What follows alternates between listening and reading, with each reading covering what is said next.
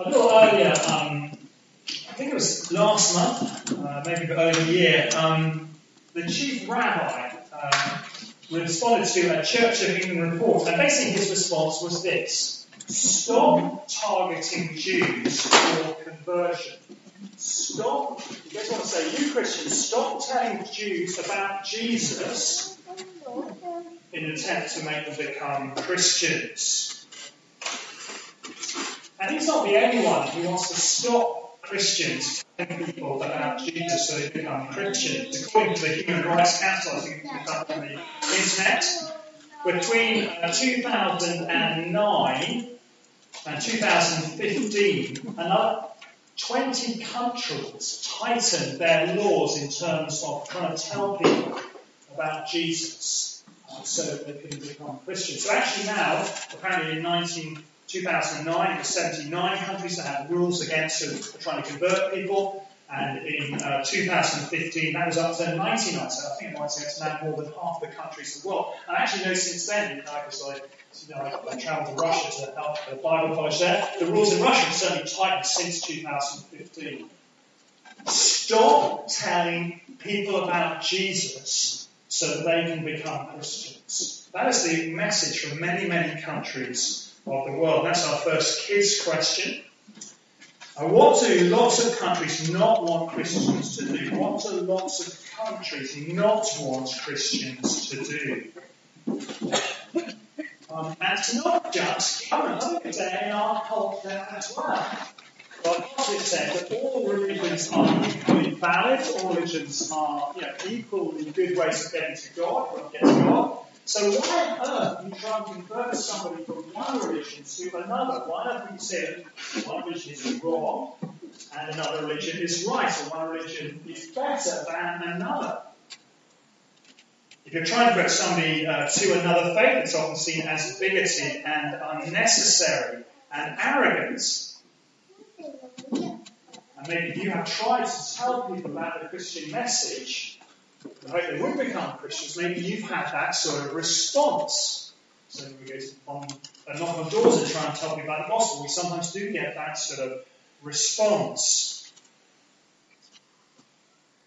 Well, today we're going to continue our Bible overview and continue particularly in the book of Acts, uh, which Chris Knowles started for us last week. See how the gospel spreads all over the world, from Jerusalem to Rome, the capital, if you like, of the known world. And Luke wants us to be clear that this great movement of the gospel, this taking of the good news of Jesus all over the world, is uh, it's not sort of made up by a human committee. It's not a plot. It wasn't something the Roman Empire made up. Far from it. It is God's plan. It is God's initiative. It is God who is bringing this about. Because if, if you call yourself a Christian here this morning, and you want to continue uh, seeking to share the good news of Jesus with people, I need a deep conviction that this is God's plan. It's not some human, I think it's not some council of the church that decided this, but it is God's plan that we should keep taking the gospel to the ends of the earth, a little closer to our neighbours, to our uh, work colleagues, to those at school with us, to our family members. I think we need to be thoroughly convinced that it is God's desire. But I say, we've been doing this Bible If you've joined us recently, uh, throughout this year, we've really tried to work our way all the way through the Bible. We started back in about January, I think. We've uh, worked all the way through the Old Testament. Uh, we've worked through the Gospels, and now we're in the book of Acts, and God willing, we should finish uh, by Christmas. So if we think about the way that the Bible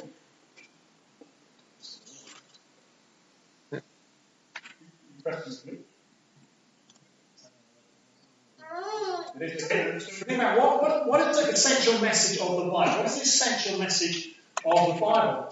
Well, the Bible is how God sets up his kingdom through his Son. Actually, if I rather than Acts, I want to actually add a word in there, not as slightly. What have you got? This is working um, how God sets up his worldwide kingdom through his Son. God is interested in the gospel going to the whole world. Okay? That is his plan. That's what the Bible tells us the story of.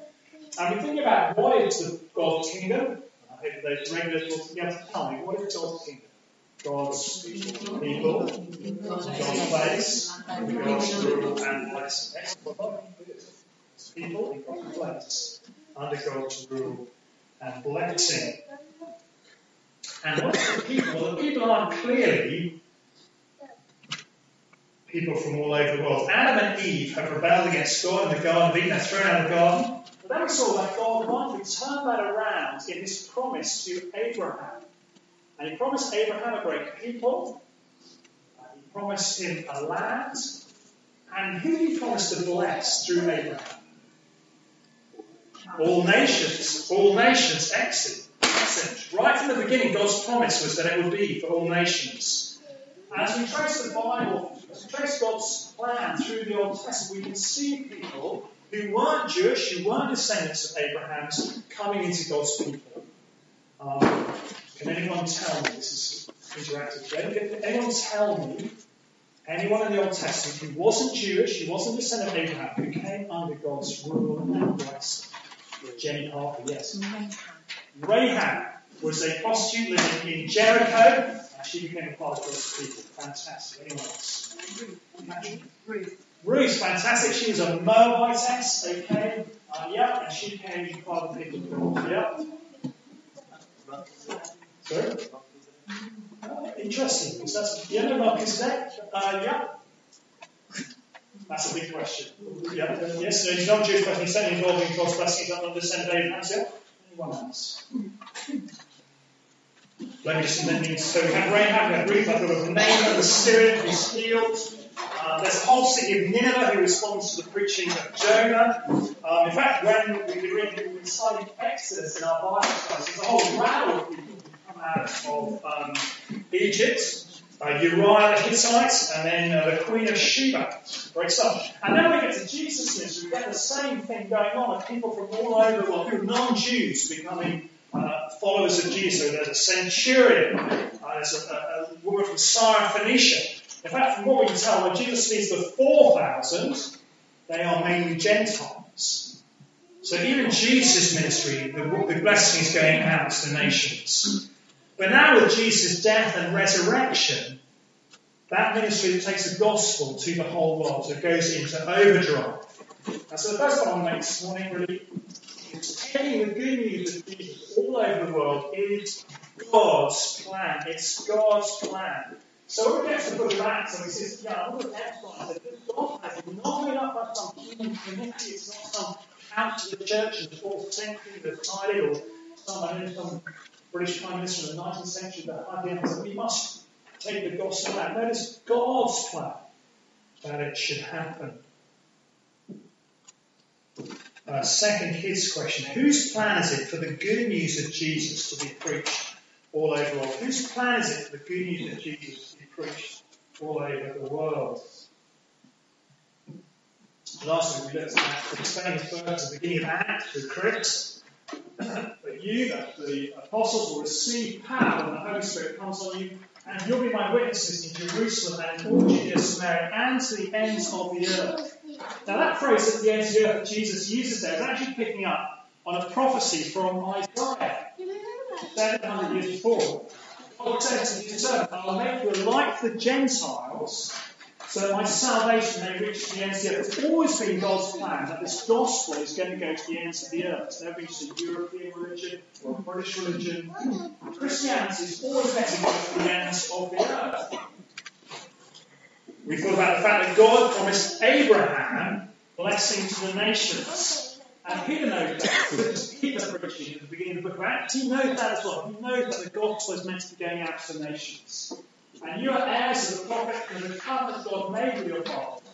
He said to you, through your offering, all people on earth will be blessed. It's God's plan that the gospel uh, will be going out. And we thought about this a little bit in the Christian discipleship program. When the, when the Holy Spirit comes, there's a great festival going on in Jerusalem called Pentecost. And one of the things that happens when there's a festival is that Jews come from all over the world to Jerusalem. And it's at that point that God gives the Holy Spirit to his people to preach the good news. Why? So they effectively get a, a sort of turbocharged beginning to Christianity. Come with me to Acts chapter 2. Come with me. We'll be flipping around a bit today. Acts chapter 2. Somebody gets there before me. Shadow the page number. Uh, 1093, I think we're going to do 1093. It's a nightmare, uh, Joe asked to read this passage in church because it's just masses of names. Chapter 2 verse 5 of Acts. Now there were staying Jews and God-fearing Jews from every nation under heaven. And then we get the list, uh, beginning in verse 9. Begins with the uh, Parthians, way out to east, the Medes way out, the Medes way out to east, the Elamites way out to east, uh, the residents of Metasene way out to east, uh, Judea right in the middle there, Cappadocia up in Turkey, uh, Pontus, uh, Asia, up, up areas in Turkey, Asia, right? Um, Phrygia, all there in Turkey, um, Pamphylia, Egypt. Sorry, just come off the bottom there. Part of Libya, uh, Cyrene, Rome? Uh, Britain, Arabs. God had got all these people. Plan brings together, and then to give the Holy Spirit so that the gospel could immediately go to all these people. They could hear it, and then they could spread out all over the world. It's God's great plan for the gospel to go forwards. There's a famous story in uh, in Acts of the conversion of the Apostle Paul. The interesting thing about that is it is a conversion, definitely, but it's also a commissioning story. God has a purpose for the apostles, not just that he's going to be an amazing story of a conversion that we all think about, think, oh, I wish I had a conversion like Paul. No, it's a much better purpose than that.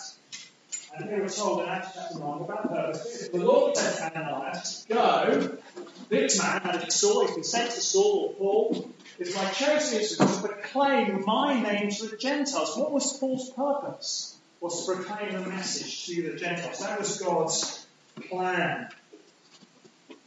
And the Christian discipleship program, a Sunday school that we do at 10 o'clock. Uh, we had a quick look, at the, quick look at the first conversion of a Gentile, of a non-Jew. He was a man called Cornelius. He was a Roman centurion. And uh, Peter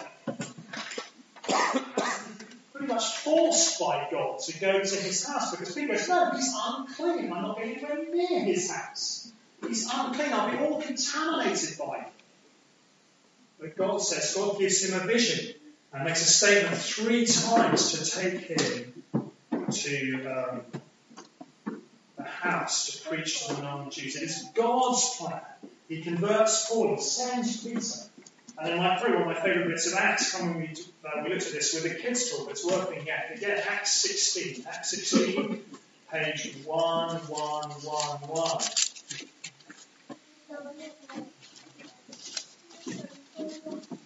Here's a map of Turkey. They come into Turkey where they preached before.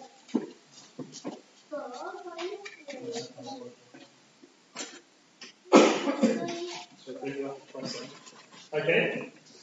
And they think, they verse 6, Paul and his companions travelled about the region of Phrygia and Galatia. Now, why do they do that? Because they're kept by the Holy Spirit preaching the word in the province of Asia. So they want to go to Asia, but they can't because the Spirit of God stopped them. What? Yeah. So they keep going, so they keep going to Phrygia and Galatia. Now, so verse 7, uh, when they came to the border of Mysia, what do they try and do? Verse 7. I'm going to get some rhetorical responses here. What, what do they trying to do in verse 7? Where do they try and go? Bithynia. And why can't they? Because the Spirit of Jesus says no. And the Spirit of Jesus says no. You can't preach about me in this place. Now, again, you, I'm pretty confused by this stage. But then we read the rest of the They passed by Mysia, went back to part. Trackers on the coast. During the night, Paul had a vision of a man of Macedonia, that's over in Europe, standing and begging him, Come over to Macedonia and help us. After Paul's the vision, we got ready at once to leave for Macedonia, including that God had called us to preach the gospel to them. So it seems like what is going on is that God is saying, I'm really, I'm very serious about the ends of the earth stuff. I'm really serious about this. My thing is, you know, I'm saying, well, I take it to the next row the next people, that's good enough. But God's saying, no, I'm serious about the ends of the earth stuff. You know, it was uh, Jerusalem, Judea, Samaria, and the ends of the earth. Okay, not just a bit of, not just a bit of Turkey as well. That's the ends of the earth. I found that really challenging. I might be thinking about I take the gospel to my neighbour, and that's a good thing to do. I take the gospel to um, you work colleague, and that's a good thing to do. I'm at school with or something. That, that's a good thing to do. But God's vision is much, much bigger than that. God's vision is to take the gospel to the ends of the earth. Now, we may not be able to go, but we certainly should be praying, we certainly should be giving. We certainly should be thinking, how can I support this worldwide vision? Have I got a big vision about where the gospel is going?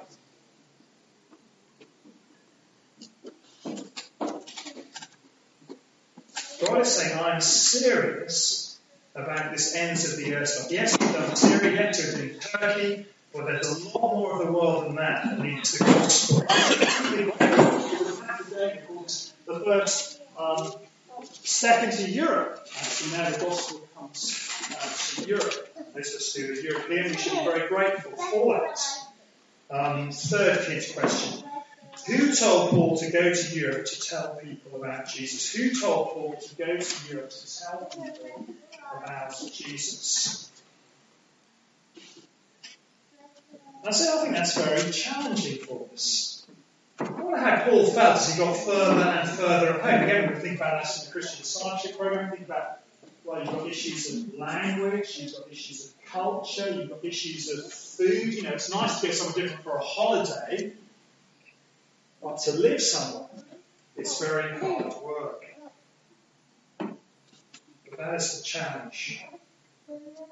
That's what encourages. Am I, have I got a heart and a mind that is thinking about the gospel going out to the nation? And it may not be me, but am I praying about it? I think about how I can support it financially.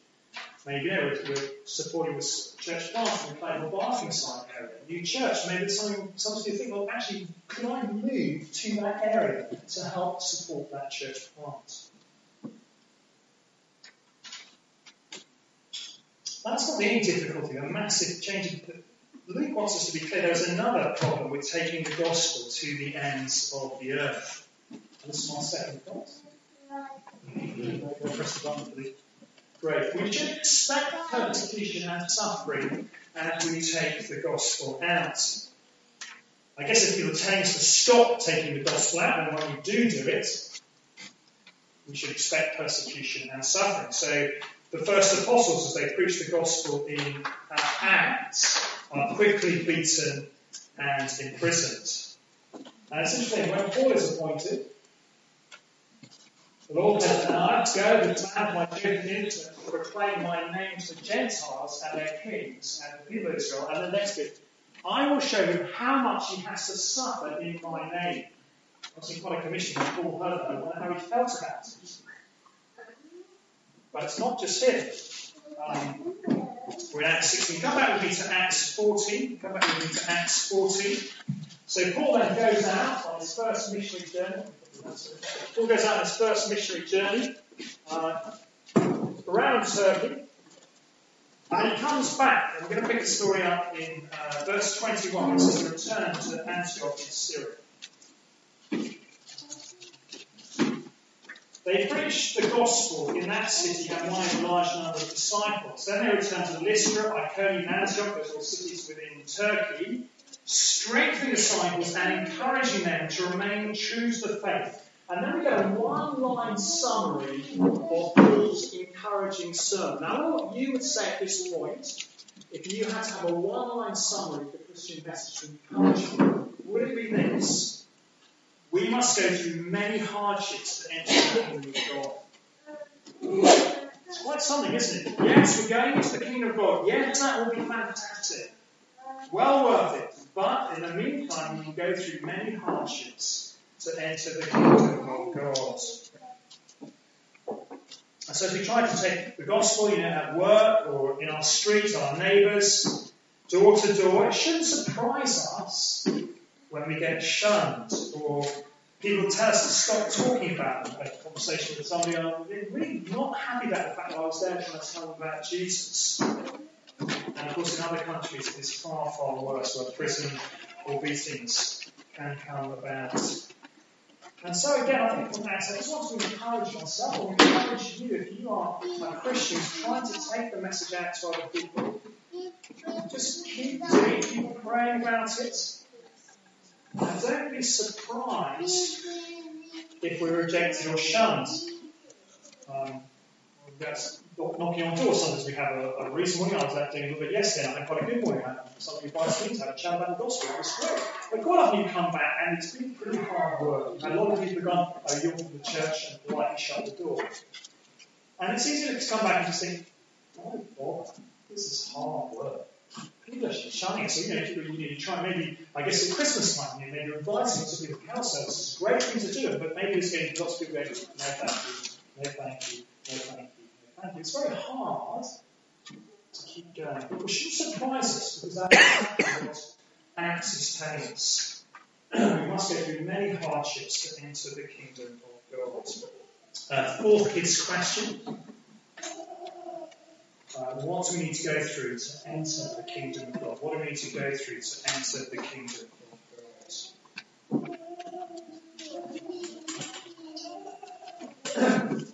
There's one other thing that I think we learn helpfully as we go through the book of Acts, and that is what exactly is the message that we are meant to be preaching? What exactly is the message that we are meant to be preaching? Because as we go through the book of Acts, we meet new cultures and new people groups and people with different languages. And it's also just that the, so the gospel can also get tied up in my culture. It's always easy to see in somebody else's culture. So I'm aware, I remember talking to a Christian, this is when I first became Christian about 25 years ago. They've been converted 20 years before that. And for them, the Christians weren't allowed to smoke, uh, you weren't allowed to drink any alcohol. Those were the, you know, the no-nos, and you couldn't do that. And so like the culture of the, that day had got caught up in the gospel. And so it's great to read the book of Acts and to see what the message is, because it gets refined and shaped as we go through the book. So come back and read chapter 2. Basically, I think essentially that we, that we need to preach. That's pretty good question. It's about accepting Jesus as God through. We are proclaiming that Jesus is God. Come back to chapter 2, Acts chapter 2, or on page 1094, page 1094. And I'm going to read the summary of Peter's first sermon, verse 36, on page 1094. Therefore, let all Israel be assured of this God has made this Jesus, whom you crucified, both Lord and Messiah. So the message essentially is that God has made Jesus, the crucified, risen one, his ruler. God has made Jesus his ruler. That is the message. And how are we meant to respond to that? Verse 38, Peter replied, Repent and be baptized, every one of you, in the name of Jesus Christ, for the forgiveness of your sins, and you will receive the gift of the Holy Spirit. Repent, repent means? Repent means turning round. I'm going my way, with me as my God, I need to turn around and make Jesus my God. That's what repentance means. Baptism, the, the symbol of washing, to receive that forgiveness and the gift of the Holy Spirit. I guess this point's worth asking ourselves, have I done that? Back to Shamir, so I can sit there and say, have you done that? I'd be able to go around and ask each one of you, have you accepted Jesus as God's ruler? Have you accepted that Jesus is the ruler of your life, should be the ruler of your life? Have you repented? Have you said, well, I'm going to stop running my life, I'm going to, I'm going to stop running my life, and I'm going to turn around make Jesus my Lord.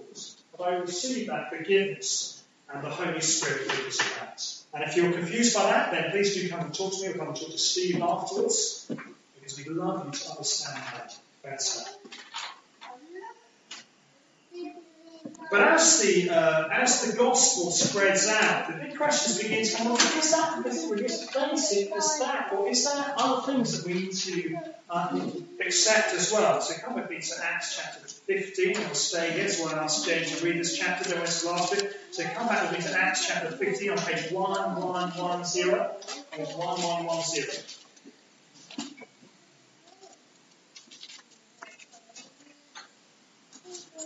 Read the first verse. So the gospel is spreading out to the non-Jewish people. 15 verse 1. Certain people came down from Judea, that's a Jewish area, to Antioch and were teaching the Greeks, unless you are circumcised according to the custom taught by Moses, you cannot be saved. They say, but hang on, we need to add the circumcision to the gospel. Or verse uh, 5. Then some of the believers who belonged to the party of the Pharisees stood up and said, The Gentiles must be circumcised and required to keep the law of Moses. So it's not about accepting Jesus as God's ruler, it's about accepting all this other Jewish stuff as well. Well, what are we going to do? Is that right? There's a great discussion. Verse 7. Let's pick it up at verse 7.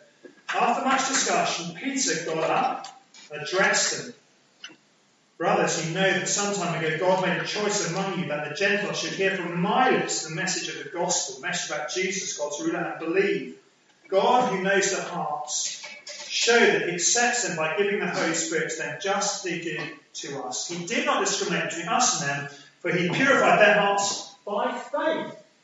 How do we receive this great salvation? It is by faith. It's not by all these rituals and rules. It's by faith. Verse 10. Now then, why do you try to test God by putting on the necks of the Gentiles a yoke that neither we nor our ancestors have been able to bear? No, we believe it's through the grace of our Lord Jesus Christ that we are saved, just as they are. Grace is just God's gift. We're entering that season of gifts, I think, right? Uh, we're all looking forward to what we're going to get at Christmas. Well, here's God's gift. It's His salvation. It's His, it's His forgiveness of sins through grace, through just trusting in Him. So again, I want to ask you, have you put your trust in Christ? Have you received His grace? Or are you relying on other rituals or religious things that have come from your culture?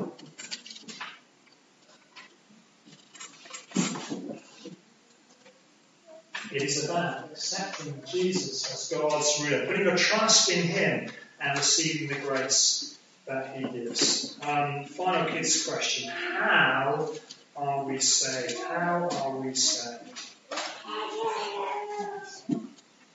Well, the book of Acts is a, is a I love the book of Acts. It's, a, it's, a, it's an exciting book about how the gospel spreads. It tells us very clearly that the gospel spreads because it is God's plan. It's not, you know, it wasn't the early disciples who sat down and had a committee and said, you know, I think we're really good at an idea. We took the gospel to the world. They have never managed it. It is God's plan, and it's God who brings it about.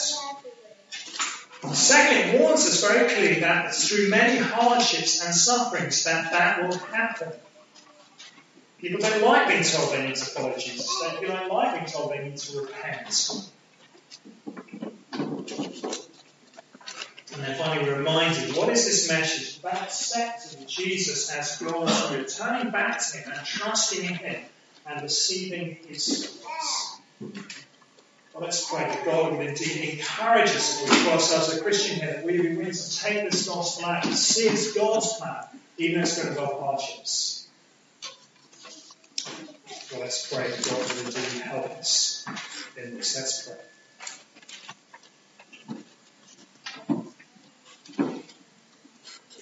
Heavenly Father, we want to pray to you for the Lord Jesus Christ. We praise you that you have made him both Lord and Christ. You have made him your ruler.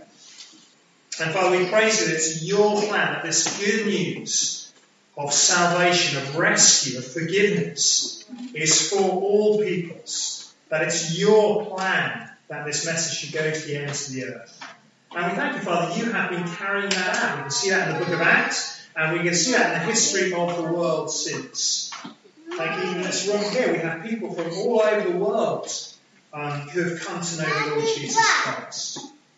And so, Father, we pray that you would strengthen us and encourage us as we seek to reach out with the gospel.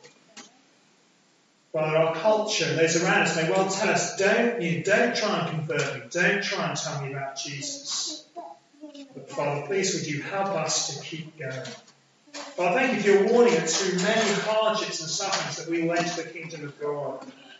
And we know, Father, your people all over the world are suffering as they seek to take the message out. We pray for your people around the world. We think of uh, the Middle East. We think of many Arab countries. We think of North Korea, Father. Please would you be with them to strengthen them, give them perseverance and endurance. And Father, we pray for ourselves that you would help us, encourage us when we face hardships and difficulties. Please help us to stand firm. Please help us to endure. Please help us to speak the gospel more clearly. And we ask these things in Jesus' name. Amen.